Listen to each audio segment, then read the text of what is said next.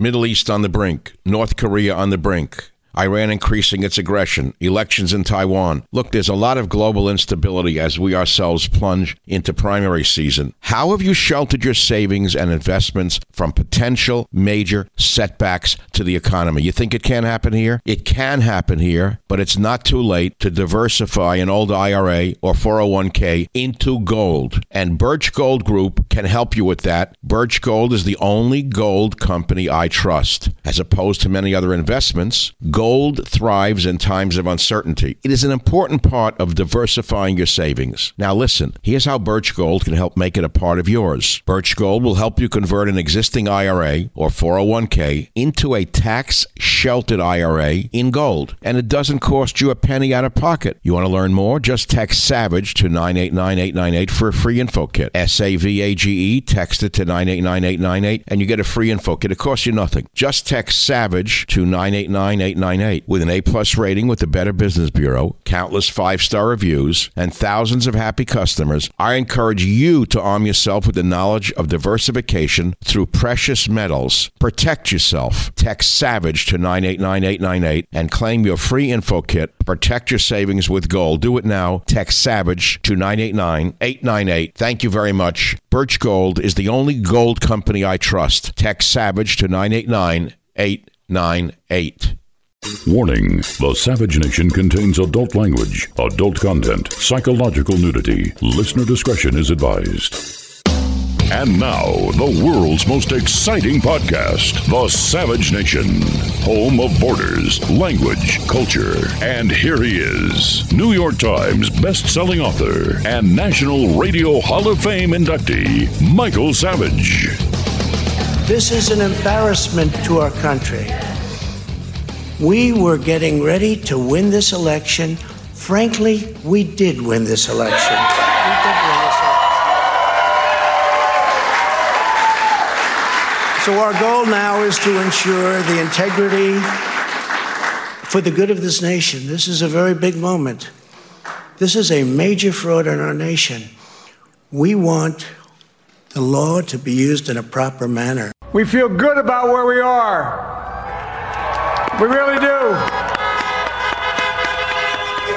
I'm here to tell you tonight, we believe we're on track to win this election. Welcome to Caracas.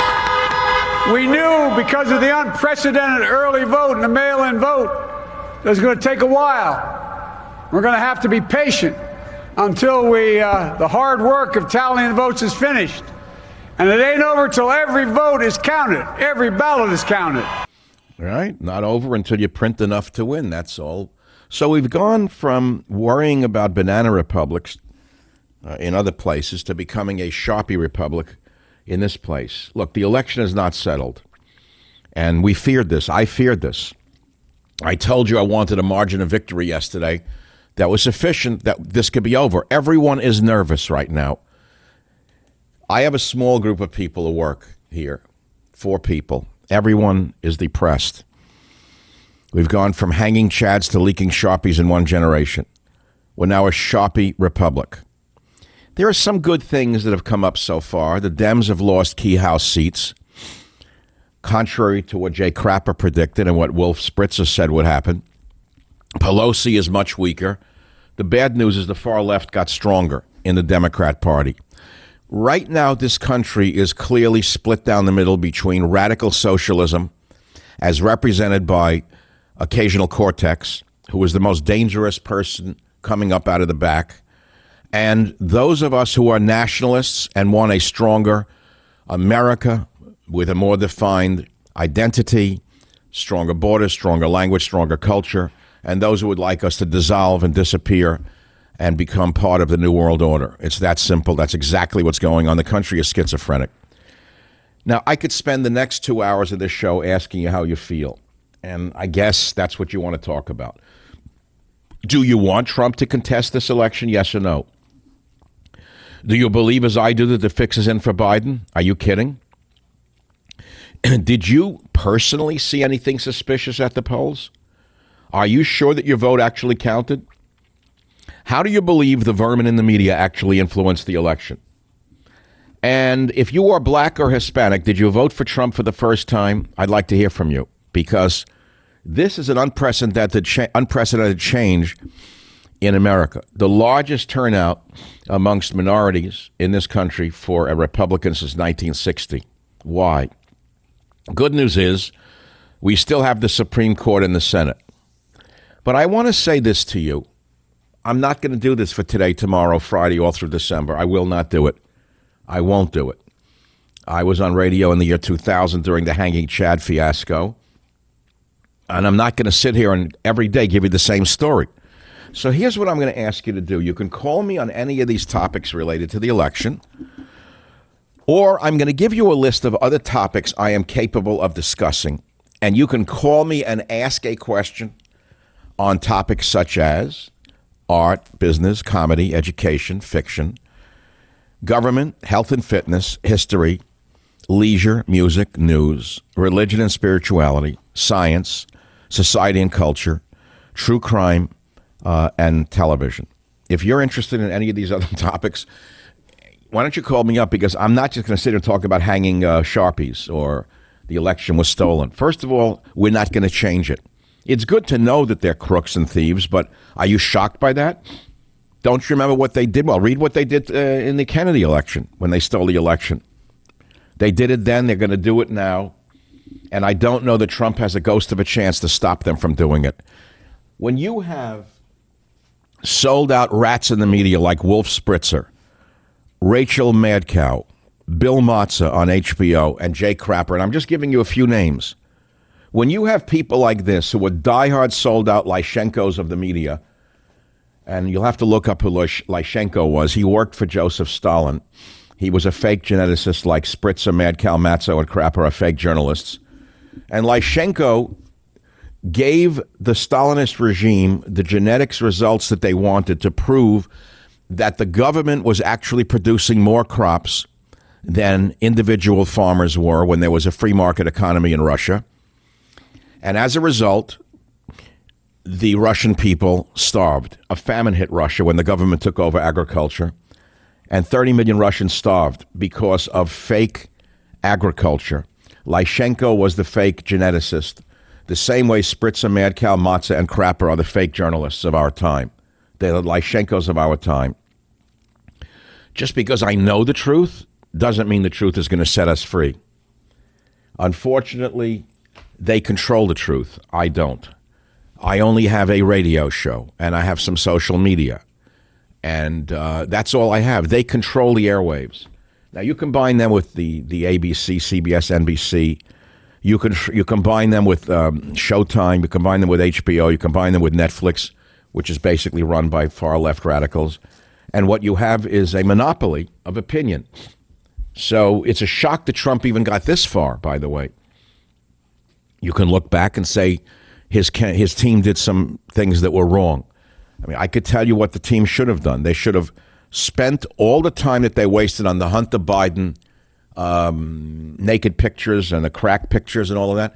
They should have spent all that media capital promoting their anti socialist agenda and spell it out for the American people. This is why Hispanics went for Trump in such large numbers, especially in Florida, where many of the Hispanic folks are either directly or indirectly descended from those who fled Castro's Cuba. They know what Biden and occasional Cortex and uh, whatever her name is, Harris represent. They live there. They ran from it. Their grandfather ran from it. Unfortunately, most American millennials are morons. All they know is what's on their iPhone and what's between their legs.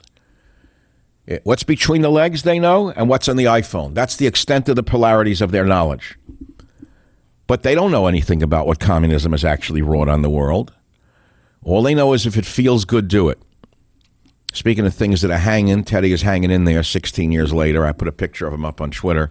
Everyone was asking me last night, how's Teddy? Because they, they want to know. He's the mascot of the Savage Nation. So, because last night I did a uh, Periscope uh, on Twitter where I went around my studio and I was reviewing what was going on and I showed you my working desk, which is a complete mess. It really isn't a mess. It's, it's a laboratory. Laboratories look like this.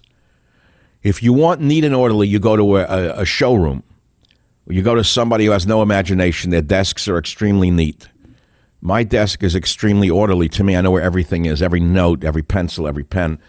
So I did a Periscope TV last night, and it was a fairly significant number of individuals who enjoy my taking them around and talking with them about politics and then touring various things in my studio, my loft studio, my paintings and the bronzes and this and that.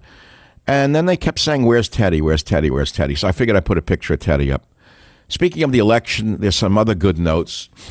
Remember Donna Shalala, that monster who used to work for Bill Clinton? That monster. They installed her in Florida's 27th congressional district. Remember Shalala? She lost last night. Huge upset. The Dem machine was destroyed.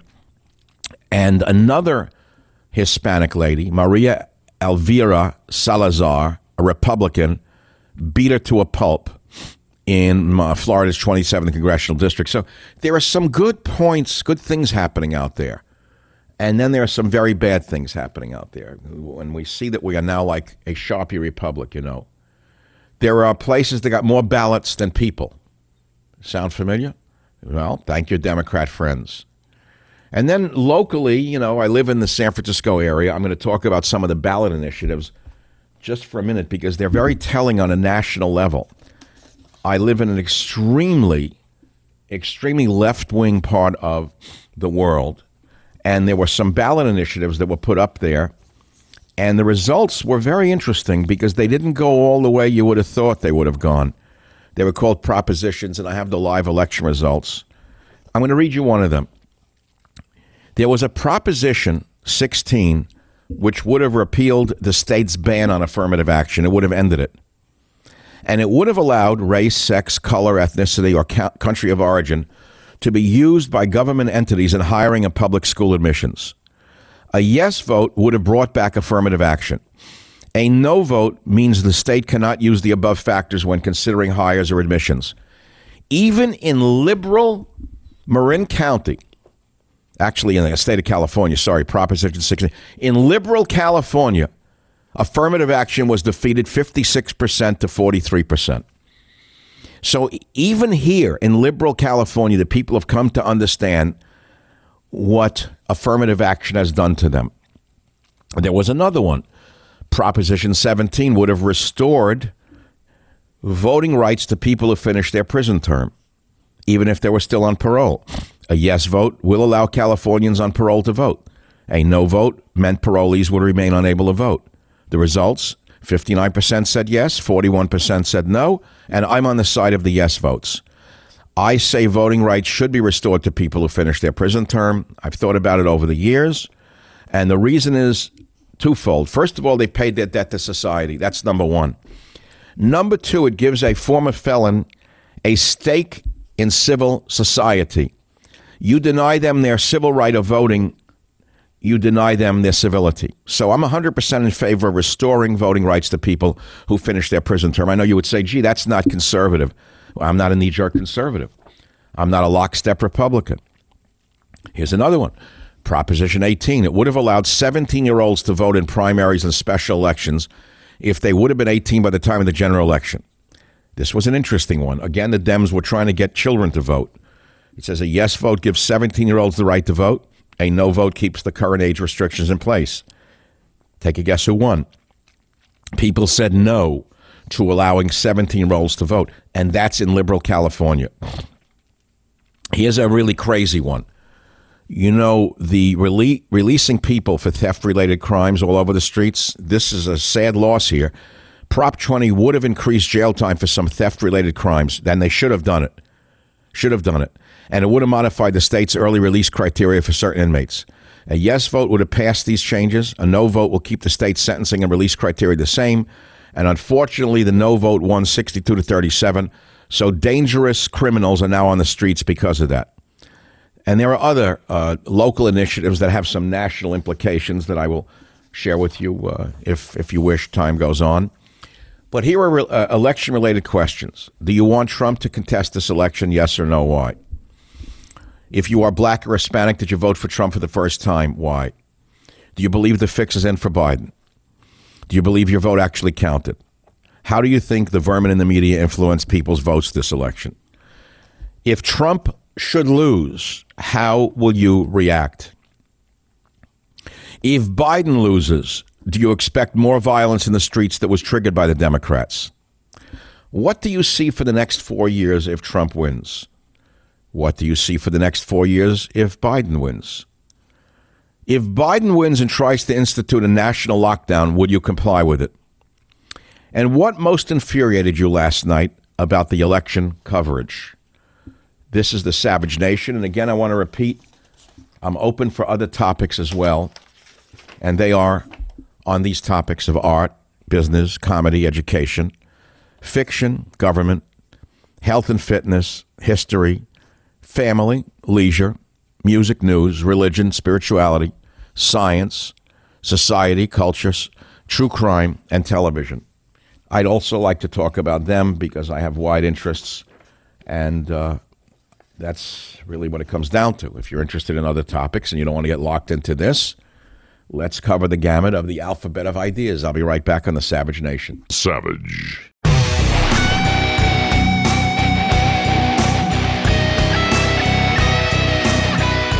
You know, if you ask me, Michael Savage, what I'd rather talk about right now than the election, and I'm not going to do it because I know it would throw us off, and you only want to talk about the election, which is normal. I would rather talk about crime crime series on television right now. I'm fascinated by crime and crime shows. I told you I like other topics, which is something I'm going to be doing in the future, much more than politics. I'm going to do all the other things: health, fitness, government, music, news, society, you name it, art, comedy, fiction. But um, I'd rather talk about the, a new show I saw on Netflix last night. Because you know what I did during the election coverage? You think I'm going to sit and watch Wolf Blitzer for three hours? You got to be insane to sit and stare at the screen and look at Brett Bret Baier for three hours, saying mumbling the same thing. The other idiot running around on CNN with a pointer, John King, up putts, running around. This is up, that's down, and that. And on, on, on Fox, they kept going back to 2016. I didn't know what the hell they were doing. Every two minutes, the map shifted to 2016. I don't know. So yeah, I turned it off and I shifted to a Netflix show I had been watching that I loved called Suburra. Season three came out about the um, Roman mafia and the gypsy mafia in the drug business. I, I mean, it was so well done. And after 45 minutes of watching the ending to that, I went back to uh, Wolf Blitzer. And I didn't know who the bigger criminal was. See, this is the reason I'm obsessed with um, crime shows. And then there was another one on, on Netflix. It says, if you like this, click to that. I liked Rogue City. Never heard of it. It's a Netflix drama about uh, anti corruption cops in Marseille, and they're as rugged looking and as criminal looking as the crooks. French drama, again, and it's about the Corsican mafia, and they're pretty evil looking people. I don't know where they get these actors from. And the women are gorgeous in the French way. No one was made up right. Everyone looks like they just crawled out of bed after having hot sex. You know, the French are big on that. Even one woman who's pregnant looks, you know, that way. But it's all done well. No one smiles, no one laughs, there's no humor.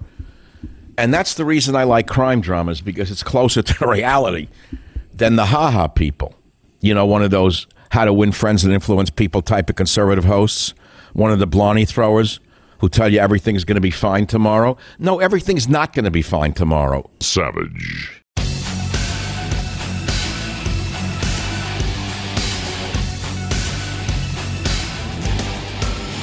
How can this country be ruled no matter who wins this election?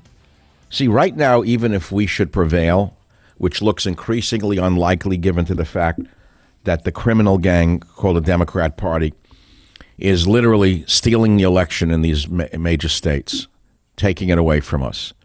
So even if they steal the election, do you think that that stumble bum Biden is going to be able to get away with pushing the leftist agenda down our throats? He, he will have no mandate whatsoever to smash open the borders and flood us with illegal aliens. He'll have no mandate to tax us to death. He'll have no mandate to push the uh, Greed New Deal. Don't call it the Green New Deal. Say Savage says it's the Greed New Deal. It's all a con. It's a scam of the gangsters. The Green New Deal is one of the greatest gang scams I've ever seen. There is more money in the Green New Deal than there is in cocaine. I mean, if you could build a huge megawatt solar plant in the middle of the desert that produces nothing and get billions of dollars in government subsidies to do it, Isn't that better than killing people in the in the in the drug trade? So you go into politics. This is how it works. So they're not going to have that much luck trying to push their criminal socialist agenda down the throats of this country. According to what went on before the election, they thought they had a, a, victory of seven to 20 points, right? Didn't you believe the lies of Nate Silver? Nate Silver again. Where did that putz come from? 530. I don't understand how this man even stays in business. A guy like this, who's been wrong about everything since the 2016 election, is still on every website. Nate Silver says this. Nate Silver. I don't even know who this guy is. I think he's a hologram like Biden. He's been wrong, Nate Silver. He's as wrong as Wolf Blitzer uh, as Wolf Blitzer's mother was when she had him. So what can I say to you? If Biden wins, what do you think is going to happen in this country? You think we're going to just roll over and give you our guns? I think that if Biden's team steals the election the way they stole it for Kennedy, they're going to have a bigger problem on their hands than they can imagine. And it's going to be hell no, we won't go. They're going to they're going to revel. Uh, the word I'm looking for is not revolutionize, nor antagonize, but militarize millions of American people who maybe have been asleep until now. They're going to make us even more militant than we are now. As you know, the left was unleashed on us in the form of Antifa and the BLM thugs.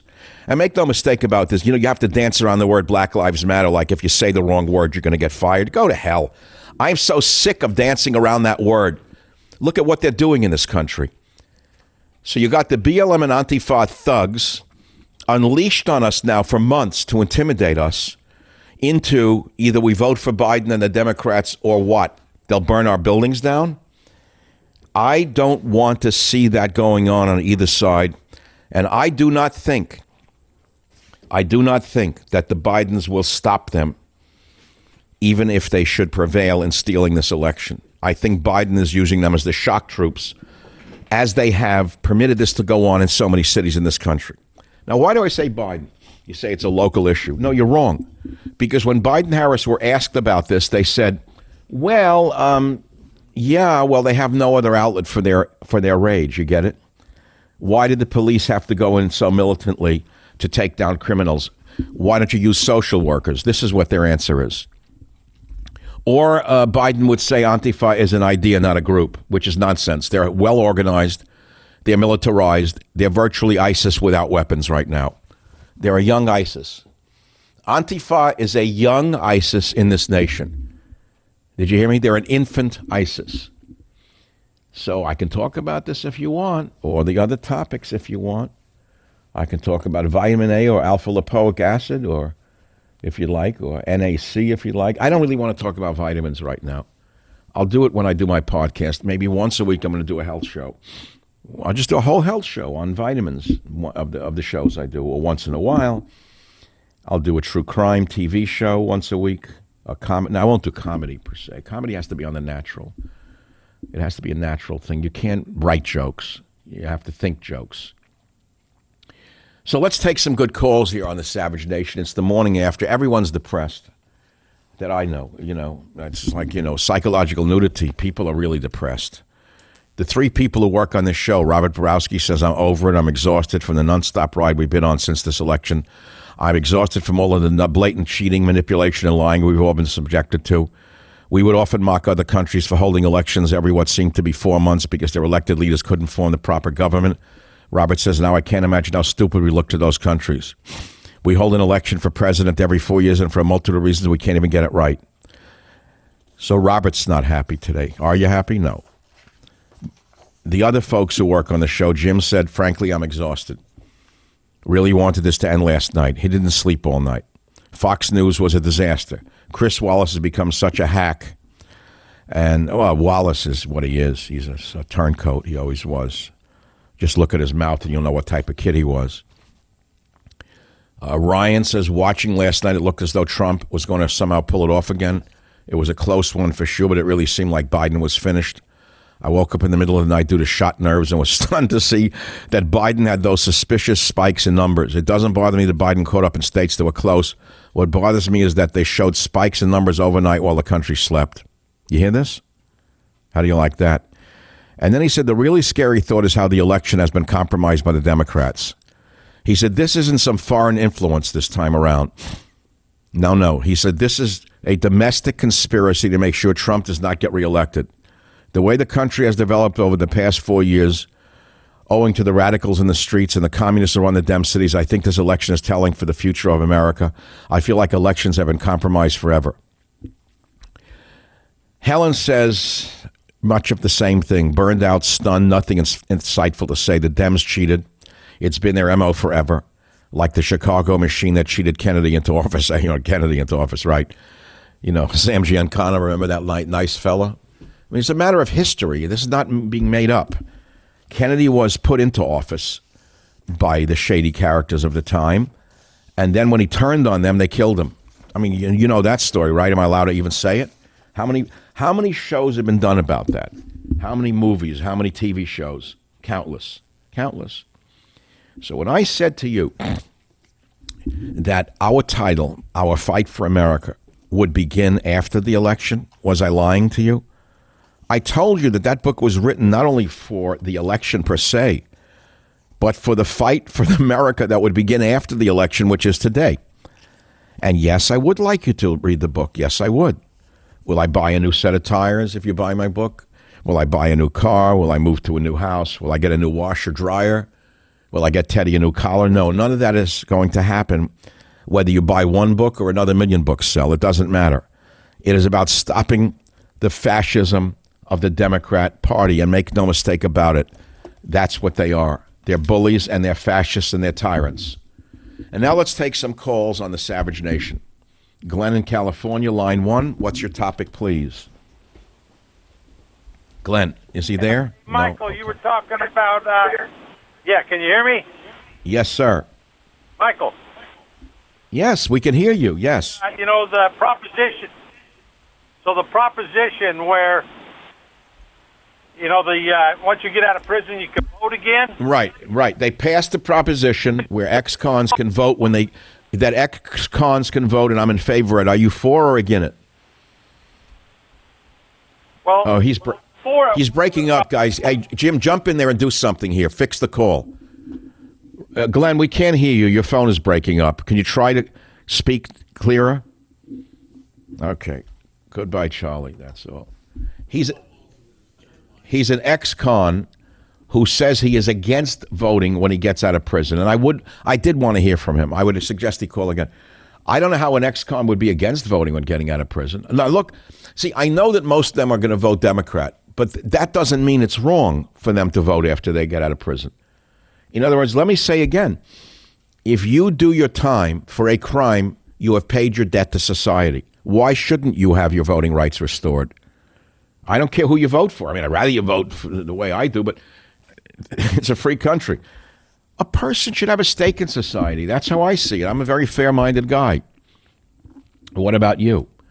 Are you an Hispanic or such individual, a minority who voted for Trump for the first time? And if you are, I'd like to hear from you. Genevieve in Fresno, welcome to the Savage Nation. What's uh, on your mind? Okay. Hi, Michael. I'm a second time voter for President Trump 2016 and 2020. And um, I think that he should dig in his heels and fight, fight, fight. But I also believe it's in God's hands. Now, it says that you are Hispanic. Is that correct? Does that matter or not? Um, it doesn't matter to me. Well, wait a minute. I guess the question to you is in your community, weren't most of the people voting Democrat? Correct. So, how did you have the guts to stand out and vote what you felt was correct, vote your, your what you thought was correct. How did you stand apart from your people? Well, I don't follow the crowd. I'm an independent thinker. I've been researching um, the politics in this country for the last 10 years, and I saw things changing. And so I made the conclusion that what's happening is true in terms of um, the Marxist and communist takeover of this country. How did you, Genevieve, of course you're 100% correct, but you're an independent thinker. You're a free thinker. You're not one of the sheeple in your in your community. Are you ostracized for your political beliefs? No, I uh, I just believe I'm more outspoken. I've talked to other Hispanics, and um, they're quiet. They don't want to speak up. But what you saying? Other the, other Hispanics who voted for Trump? Are you saying others who voted for Trump? Yes. Ah, but they don't want to be stand. They don't want to stand out. They're afraid they'll be picked on or put down or whatever. I get it. All right, Genevieve. I understand your call. I'm sending you a fresh, hardcover, beautiful copy of our Fight for America. You'll see the uh, very handsome host Michael Savage in a beautiful suit and tie in front of Air Force One on the cover. That's the best picture ever taken of me. That it looks like hundred years ago, before my whole life changed. It was taken last October. Would you believe it? Unbelievable how a person can change. It happens overnight. But uh, anyway, it's a nice book, very important book. Our fight for America. Maybe you could share it around your community. Uh, any other topics out there other than uh, the politics? Anything on uh, crime, true crime? Are there any criminals listening to the show who want to talk about crime or things of that nature? Society, culture, news, music, leisure, history, health, government, games, fiction, education, comedy, business, art. There are other topics in the world. You could say they're all related to uh, the election. In some ways, they are. In some ways, they are not. Because I could go off on a tangent right now on religion and spirituality and talk for two hours with you without taking a break. If you wanted me to start talking about my spiritual path, your spiritual path, or religion, I could do that for two hours, but I don't think it's appropriate today. I think most people are tuning into the media only to talk about the election and how they feel today. And they see that the Democrats are stealing the election in Michigan, Wisconsin, and Pennsylvania right in plain sight. They're criminals in plain sight. They're much like, let me put it this way what the Democrats are doing right now is like what the looters were doing in plain sight in Antifa or in the BLM crowds. They were breaking into stores in front of the police and walking out with flat screen TVs right in front of the world's eyes, clear as a day is long, clear as a day is long, and nothing happened to them. And so right now the Democrats are like the looters. They're losing, so they're stealing. They are looting the votes. They are looting the votes in Michigan, Wisconsin, and Pennsylvania. That is what your Democrat Party is doing. They're looting votes in Michigan, Wisconsin, and Pennsylvania. Savage.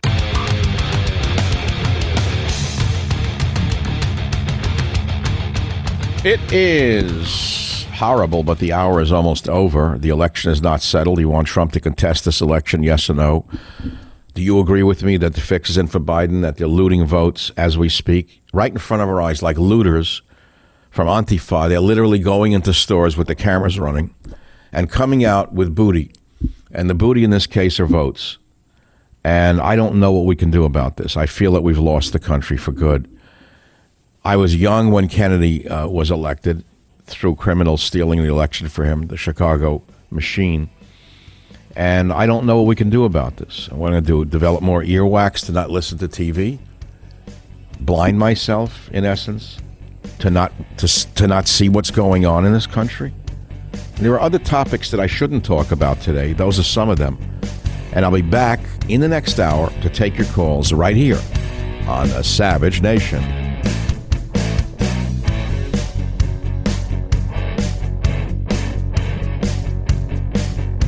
The Westwood One Podcast Network.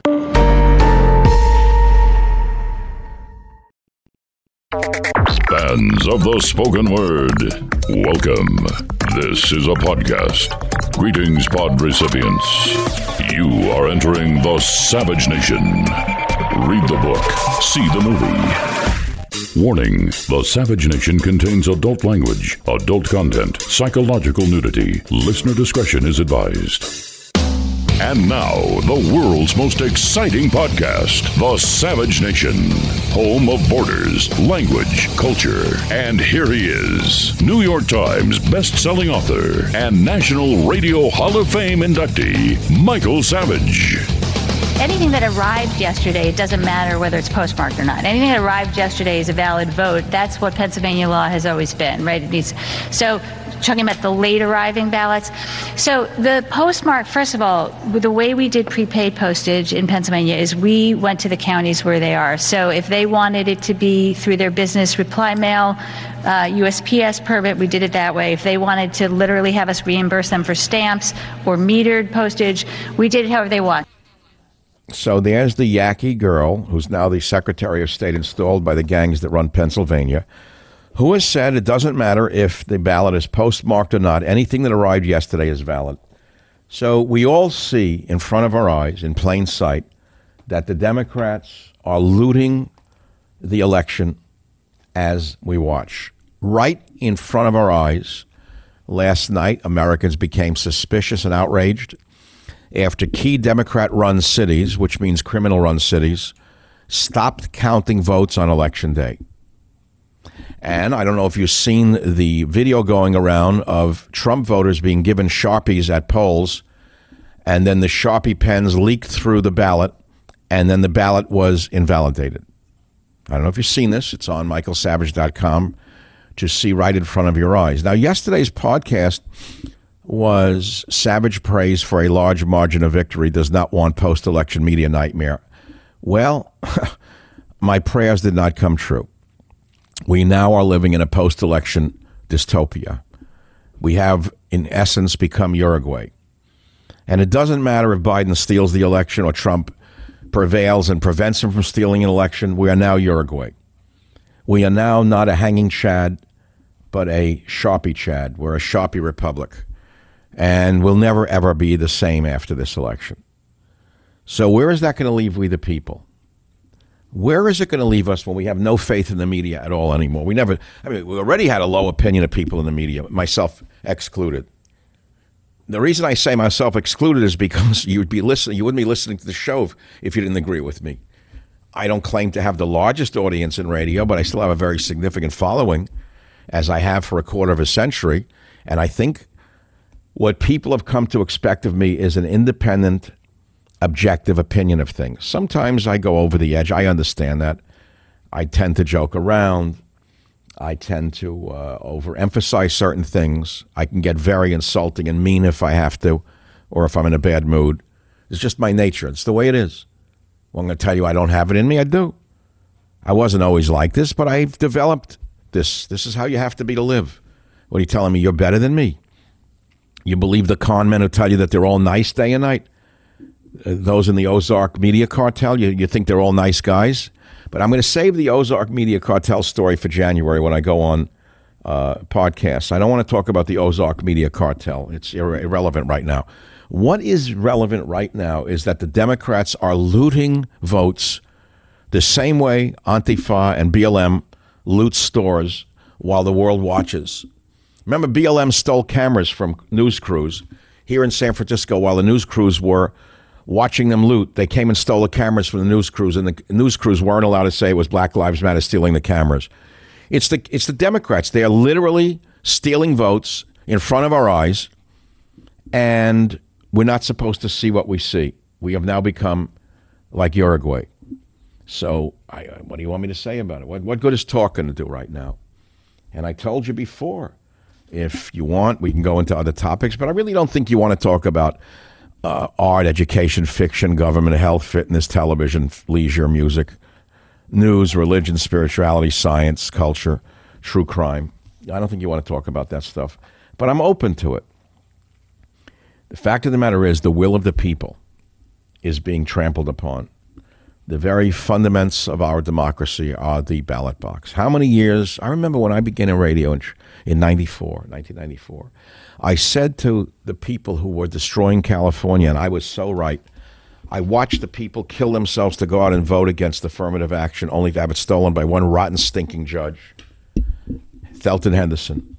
He stole the votes of six million Californians, and he destroyed the state, putting morons in government positions, which is why the government has destroyed the state. And it's the same everywhere you turn. It doesn't even matter if we vote anymore. It seems they'll steal whatever they want to steal and do whatever they want to do. So you say, all right, what are you going to do about it? Well, it makes you want to turn in and say, tend your own garden. do your own thing. The hell with them all. I don't even want to vote anymore, which is, of course, where they want you to go. They don't want you to vote anymore so they can continue to manipulate the elections with their cast of characters. They're illegal aliens, they're fake ballots, and then turn us into Cuba or Venezuela. And you think that that's hyperbole, you are mistaken. Ask the Cubans in Florida who came out in droves to vote against Biden. They were miscalculated, they were undercounted, they were not considered to be valid anymore by the Democrat machine. They thought that the children of the Cuban emigres had become so Americanized and so weakened by, uh, let's say, drugs, sex, and rock and roll that they wouldn't even remember what their grandfathers fled from. But they don't understand the grandfathers and the grandmothers taught their children well what communism does to people, what communism does to cities. And all you got to do is look at the living examples of it, either overseas or here. Take a look at Caracas, Venezuela, once one of the most beautiful cities on earth, a thriving, booming capitalist society that had a choice. And they put in Hugo Chavez, a socialist, who said he wasn't a socialist like Bernie Sanders, who said he wasn't an authoritarian like Joe Biden. And now the city has been hollowed out and turned into a hellhole. People are living in mud, mud, mud holes. They don't know where to get the next meal from. And many of those people from Venezuela fled to America, to Texas, to California, to mainly to Florida, and they voted. And they voted against Joe Biden. And they voted against Congresswoman Shalala because they did not want to see a Caracas occur here in Miami. You say it can't happen here. It happens wherever this pollution washes up. Whenever this pollution of socialism or communism washes up in a city, the end result is always the same. And it doesn't matter whether it's San Francisco, Miami, or Caracas. The end is always the same. So, where does that leave us? How do we change the country that is now slipping and sliding away from us? Do we have that song, Slipping and Sliding? Jim? Maybe we can get a nice song going. And if you want to sound off, the phone number is 855 400 7282. Jim, did I predict any of this in our fight for America? I don't really go to the book every night and say, "Oh, can I prove I can I prove it? Can I Do we have I have the war on our liberty, the war on our constitution, from law and order to raw disorder. Would any of that work uh, today on the show? The war on our liberty? No, I, I don't want to read from my book. It's boring. I think people only want to hear about what happened and what's going to happen tomorrow. Uh, and there's only so much any one book can do. If you want to look at Staring into the Abyss, if you've bought the book, take a look at the closing words of what I think is uh, my most important book.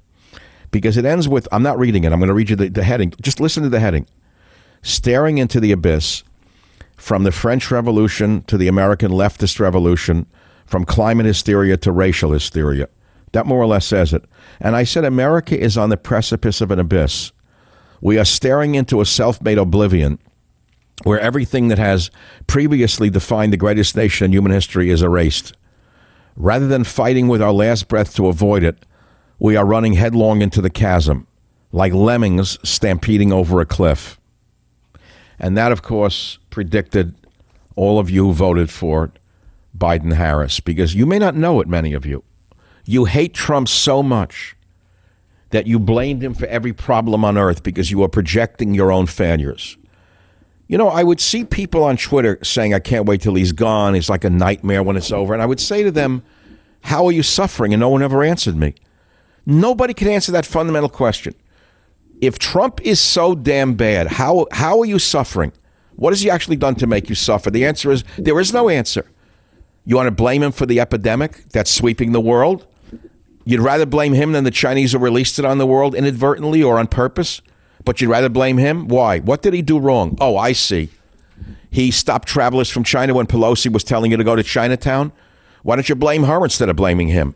So, you know, if you put your prejudices and your biases ahead of your logical faculties, you always come up wrong. It was explained to me in another way. In our brain, we have many different regions of the brain, and one of the regions of the brain is called the optic chiasma. It's just a piece of the brain that when you look at something, you're actually looking at it upside down and backwards. I know, don't think about it because you'll go crazy. You'll never see thing, anything the same again. Ask an uh, ophthalmologist. I don't know how they get up in the morning. The optic chiasma reverses the image that we actually see like a camera does, at least cameras used to, and, and, and corrects it for us. And when your optic chiasma is off, you see things in a distorted manner. And many of you are so distorted that you took the bait and blamed Trump for everything that went wrong in your own life. It's a vast psychosis of a, of a major portion of the populations of the Western world. They wanted to blame someone for their own failures, their own failings. And it was conveniently laid at the footstep of Trump. Why? This is an interesting topic. First of all, he made himself an easy target because he's outspoken, he's loud, he's obnoxious sometimes, he's gruff, he's aggressive, and people like to hate people to begin with. So if you play Mr. Rogers and you do the bon ami thing, like Biden did, see, in the beginning, Biden was the real. Uh, can I use the word? Uh, I won't use the word. Unnecessary. The real tough person that he actually is. Let's put it that way. Biden is as mean as they come. He didn't get where he is by being a nice guy. He's not Mr. Rogers. He's a mean uh, street fighter. That's why he's still fighting at age 78. He's a fighter. Don't make, don't make any mince words about. It. So Biden used that nasty persona right through February attacking white because he read white no good, white white nationalist, white this, white privilege. He was doing it right through to February. And then whoever's running his campaign dummied him up and said, hey, schmuck, stop with the white privilege and the attacking whites. We need the Eddies in Scranton. We need the steel worker, the carpenter to vote for us. And make believe you're a nice guy and make Trump the bad guy. So that's what they did. And so the idiot white guys didn't know they were digging their own grave and they voted for this putz. because he used a key, a key element of politics, which is the seat. A key element of politics is deceit. Bon ami, it's called. When you want to sell somebody something, you project a certain bon ami upon the situation or upon them, right? And that is how you sell anything, right? You don't sell anything with a hard sell anymore. It's a soft sell. Bon ami, bon ami. So Biden became Mr. Bon ami, and Trump became the villain for everything wrong, not only in the world, but in the lives of all of the people in America who feel that the world went bad on them. They needed a scapegoat. And he became the convenient target. And you in your heart, who don't like my opinions and don't like my politics, you know better than I do that I just touched a wrong nerve, a wrong nerve in you. You know that you are blaming him for everything wrong in the world when you, you know in your heart of hearts no man can be responsible for, for all things right nor all things wrong. Savage.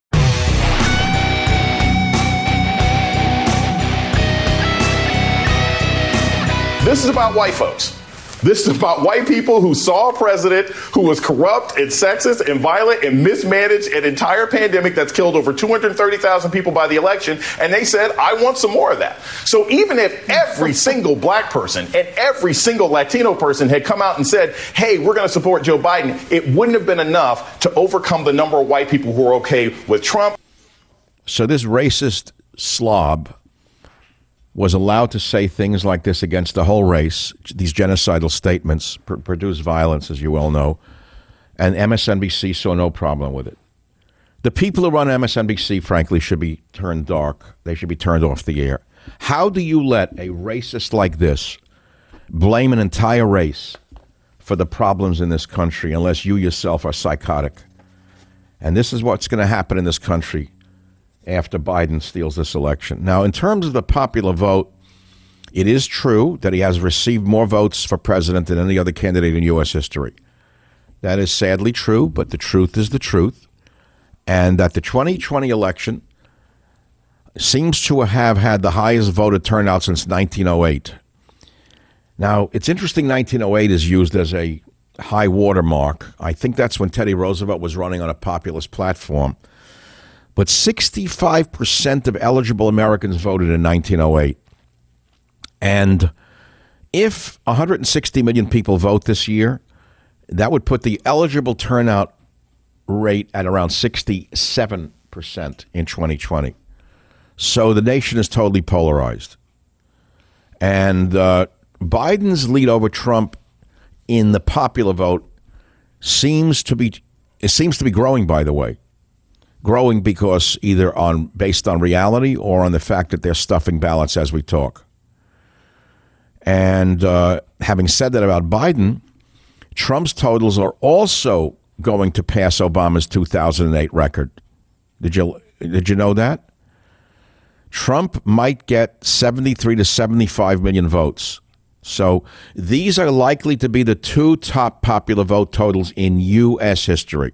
What does that mean for us going forward? It means the nation is paralyzed for the next four years. It means that even if Biden's team of gangsters manage to steal the election, the country is going to be ungovernable. Tell me how they're going to force their agenda down our throats. I won't go for it. I will resist. I'll tell you right now. I'll tell you what's coming. Well, it's too far ahead. If need be, there'll be a tax revolt in this country. The only way to stop these gangsters is to stop paying your taxes. And that's going to take a tax revolt. Now, we've had them before in this country. We've had whole propositions passed in the state of California to stop the high taxes. And if Biden and Pelosi and that gang want to jam their communist agenda down our throats by taxing businesses out of business, they're going to provoke a backlash in the in the form of in one form it will be a tax revolt. I hope it doesn't get more violent than that. But if they try to force their rotten, stinking Venezuelan agenda down our throats, everything is on the damn table. Savage.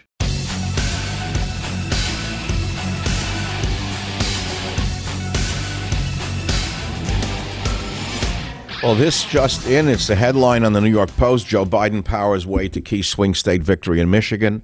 It looks like they have stuffed enough ballots and stolen the election uh, in Michigan, which is a very, very big story unto itself. Now, Trump last night said he's going to take all of this to the U.S. Supreme Court when he said he wanted voting to stop. And I want you to listen to clip three, and then, gonna, and then I'm going to comment on that in a moment. Clip three, please. So we'll be going to the U.S. Supreme Court. We want all voting to stop. We don't want them to find any ballots at four o'clock in the morning and add them to the list. Okay? It's it's a very sad it's a very sad moment. To me, this is a very sad moment, and we will win this. And we, as far as I'm concerned, we already have won it. Well, Unfortunately, that is not true. And I'm going to tell you something else that you don't want to hear. Many of you get mad at me when I don't toe the party line. But many of you listen to me because I don't toe the party line. I am not a knee jerk, a great American type. Let them all be Carrie Clapper for themselves. Let them all clap themselves on the back. I'll tell you what's going to happen. Trump's going to be rejected by the Supreme Court. You think, well, we own it, it's our Supreme Court. He has been attacking judges. He's been attacking the judiciary, rightly in many cases. They're not going to side with him. They're going to show that they're neutral. They're going to show that they're in the middle of the road, and they're not going to they're not going to side with him. Mark my words. I hope I'm wrong, but that's what's going to happen. He's going to go to them, and they're going to say no, and that's the end of the road. Now, you know, the country is so divided. No matter who wins right now, it's an ungovernable nation. I don't know how this nation lives. I don't understand how you get anything done. So, should Trump concede at a certain point? If the if the electorals move over to Biden, for the sake of the nation, should he step aside and say, "While I think many of these votes are unfair or not correct, should he step aside?" I want you to think carefully before you answer that because many of you say, "No, he's our fighter. We want him to fight to the end." Okay, so let's take it the, the, that way for a minute. So Trump fights, he contests the election, and then what happens? Can he win? See, he's in a negative position already. So if he fights and contests the results, he can't win anyway. What's he going to prove? That there were votes for him that weren't counted? He's all he's going to do is do a negative and say there were no votes for Biden that were not real. But it doesn't show that those were votes for him. Do you understand that? So therefore, I don't see how he wins as sad as it is for me to tell you this, I think that at some point, if this trend keeps up, Biden is going to win and, and Trump's going to have to concede for the sake of the nation. Mark it down. You're going to hate me for it. You're going to say, How dare you be a defeatist? How come you're not like all of the others saying you should fight to the end? Because they're full of crap. That's why. They're just telling you what you want to hear. I have never told you what you want to hear. I've always told you what I think is correct. And I'll live with it one way or the other because I'm just talking with you the way I would talk with family members. By and large, that's what the show is. I think out loud and I speak out loud. So now let's go to the callers who make the show and break the show. And earlier in the program, if you missed it, I read some of the ballot initiatives in California that were voted on, including a ballot initiative permitting felons who are out on parole to vote. I am in favor of it. Many people say, gee, that's so unconservative of you, unrepublican of you. Well, I'm a humanist. I believe in human rights. And if a person made a mistake in life or committed a crime and they paid their time, why shouldn't they vote? Tell me why they shouldn't vote. Because most of them vote Democrat? That's irrelevant. What is relevant from my point of view is that what's right is right, and you need to restore a person's right to vote, or else they have no stake in society. And I, I think that if you give a felon a right to vote, meaning once they've served their time, even if they are on parole, so what? Why shouldn't they? Now, what do you think? Eric in Nevada, line seven, welcome to the program. Go ahead, please. Hey, uh, Michael, thank you for taking my call. Can you hear me okay? Yes, yes, yes. Okay, my apologies. Um, hey, uh, Michael, I agree with you entirely uh, on this issue and, and very, very few others. But yes, uh, people pay their time, um, they, they pay their debt to society, they get back out, you get a voice again. I, I think that's the only that's the only way that we right, are. Well, I'm right. That that's the, to me. The conservatives would say no, never let a former felon vote because they all vote Democrat. A, a, it's not true. And B, it's also wrong. If you pay your debt to society, why shouldn't you be allowed to vote? That's why the the ballot initiative uh, made sense to me. Are you a former felon or just uh, involved in this issue? no, I'm a, I'm a lapsed Catholic. I'm a former conservative uh, who is now very liberal. Um, but uh, I, you know, well, wait, wait. Explain that to me. We hear about a lot of liberals who became conservative. How does a former conservative become liberal? How did that happen? You know, um, Michael, I, I grew up in a very conservative household and went to Catholic school for 12 years. Um, I led a very, very focused and uh, when when the guardrails came off and I had to, I no longer had a support group uh, to kind of prop me in that direction. I had to figure things out for myself. Um, I, you know, just, just, it, just through life experience and observation and seeing how people overcome things um, made me. Well, wait, wait, wait you're not making sense. I'm sorry. You're trying to compress your life into too small a a a, um, a, a story. What happened? Did something go wrong in your life? I'm trying to follow you. No, you know, so I, I, I, uh, I, I like I said, uh, my life was very structured, and when I went away to school, I, I had no one really to rely on but myself. I accepted a scholarship to uh, play football up in northern Idaho, um, and the, the family unit that was really supporting me and, and kind of driving me um, wasn't there anymore. I was on my own. I, I was responsible for everything on my my own, and that uh, gave me a different appreciation for how the world really works. Because so how did that make you? How did that make you a, a liberal? How did that turn you into a liberal, becoming self-reliant? Advantages I had uh, that that kind of informed on my position in life.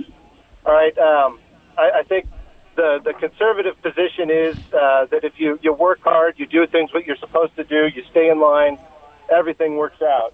And my experience, what I saw is my other teammates who came from you know tougher situations than me um, other students in, in uh, you know, from Idaho, I, I saw that a lot of people were doing everything the way that they're supposed to do, and they still were not uh, able to uh, make it. And that, that was not their fault. All right. So your position is that of a social liberal, and that society should help people who need help, is what, basically what you're saying.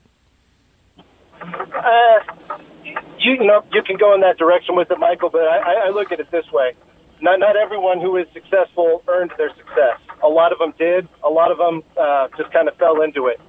And I think if we pretend that that's not the case, uh, yeah, I, I think that uh, a liberal position where you, you uh, but wait, so are you arguing that the successful should have their success taken from them in order to create a quote fairness and give it to those who didn't earn it? Is that's not what you're arguing? I don't think.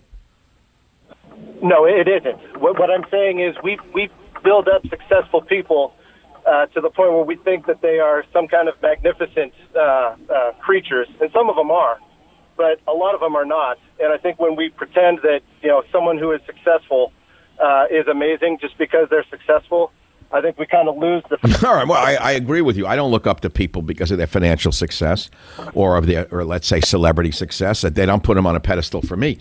But I don't know how that turns you into a liberal. It sounds like you're a self-reliant individual if I listen to you carefully. Well, I, I am. I, most of the liberals I know are self-reliant individuals. So why do they want a welfare state if they're self-reliant? Because there are a lot of people who are not self-reliant, and those of us who are self-reliant, it, we actually we actually live in a safer world when the people who are not self-reliant have a net to keep them from falling into desperation. Well, I, have heard that argument, and there's a, a, certain degree of validity to it. You can't lock up the whole world of losers. I understand that, or unlucky people.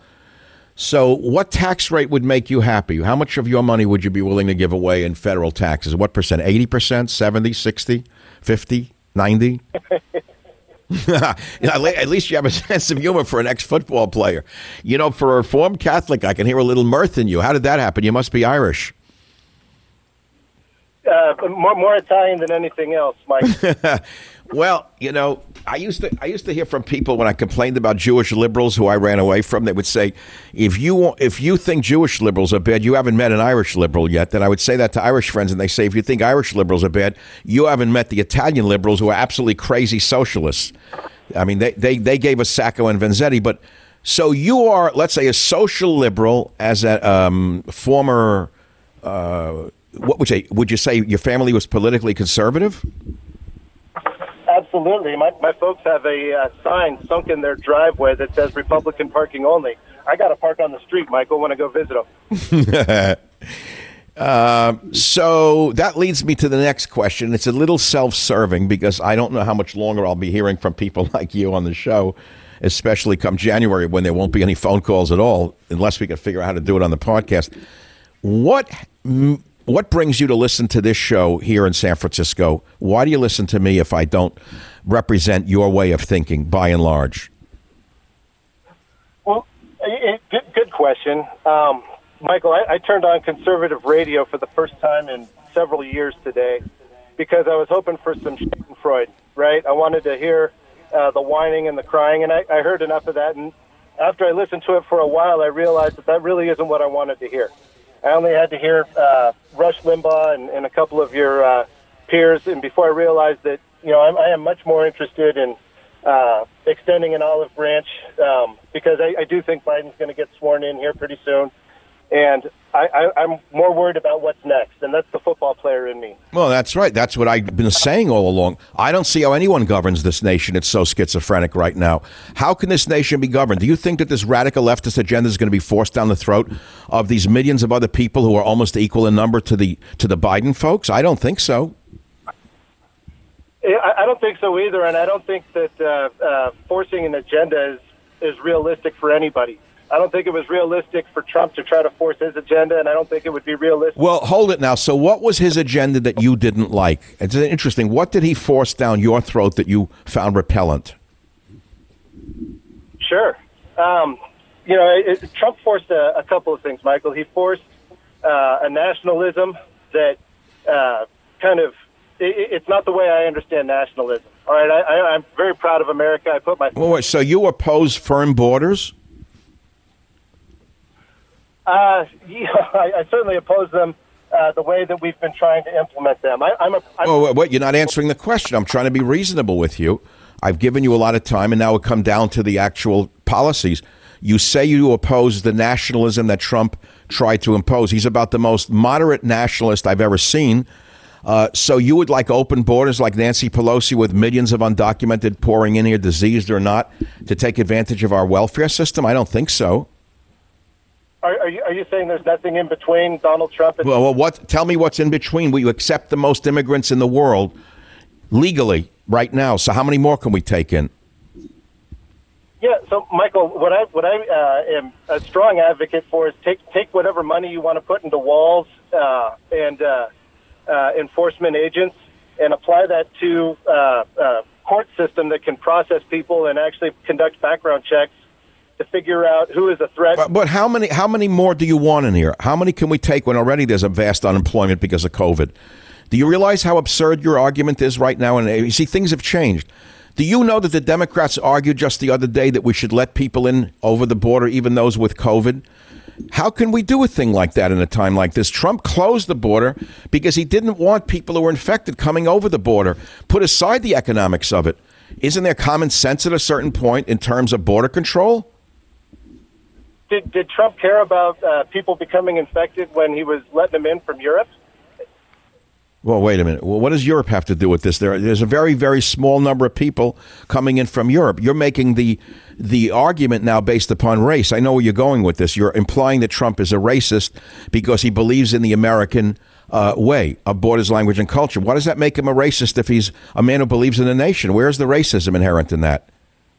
No, no, it, it's not racism. It's just a matter of practicality, Michael.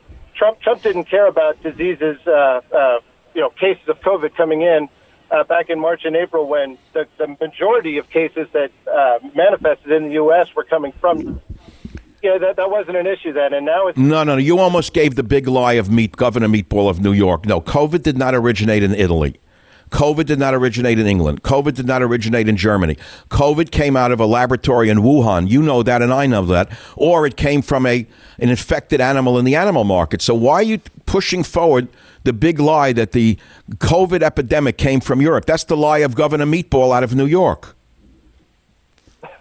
no, it, Michael. The, the evidence. All right. Yeah, we could continue this for a long time, and I think at the end of it, you may wind up thinking that your parents are right after all. But you're a good sport, and I don't know if you're willing to read books, but if you will, uh, be are you willing to read my book, Our Fight for America? Maybe you'll become sane again. Hey, Michael, you send it to me. I will read it. I promise. No, no. Okay. I don't mean to be insulting. Take the gentleman's address. We'll send it to the publisher. Brand new copy of yours truly's Our Fight for America. You're a good sport. I think we'd wind up agreeing on more things than disagreeing because you at least will reason, which is unlike many, many people on your side. Savage.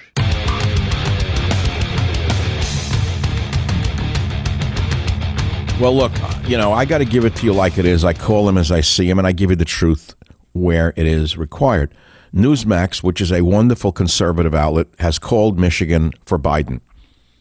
End the story. Period. End of story. And Arizona, which should have gone to Trump, went to Biden because you well know the McCain family hates Trump because of what Trump said about uh, their wonderful, wonderful hero who was captured when he said he hates soldiers that get captured. That was a huge error, and they never forgave him. And so the McCain family, who runs the Republican Party in Arizona, made sure that Trump lost. Florida, big victory for Trump. Pennsylvania went to Trump. But right now, it's over in Michigan. Biden stole it. And the uh, state has swung against Trump. The only thing outstanding now is the corrupt state of Nevada. And you know, and I know what's going to happen. Given that it's run by unions, you may as well get your Kleenex out if you want Trump to win.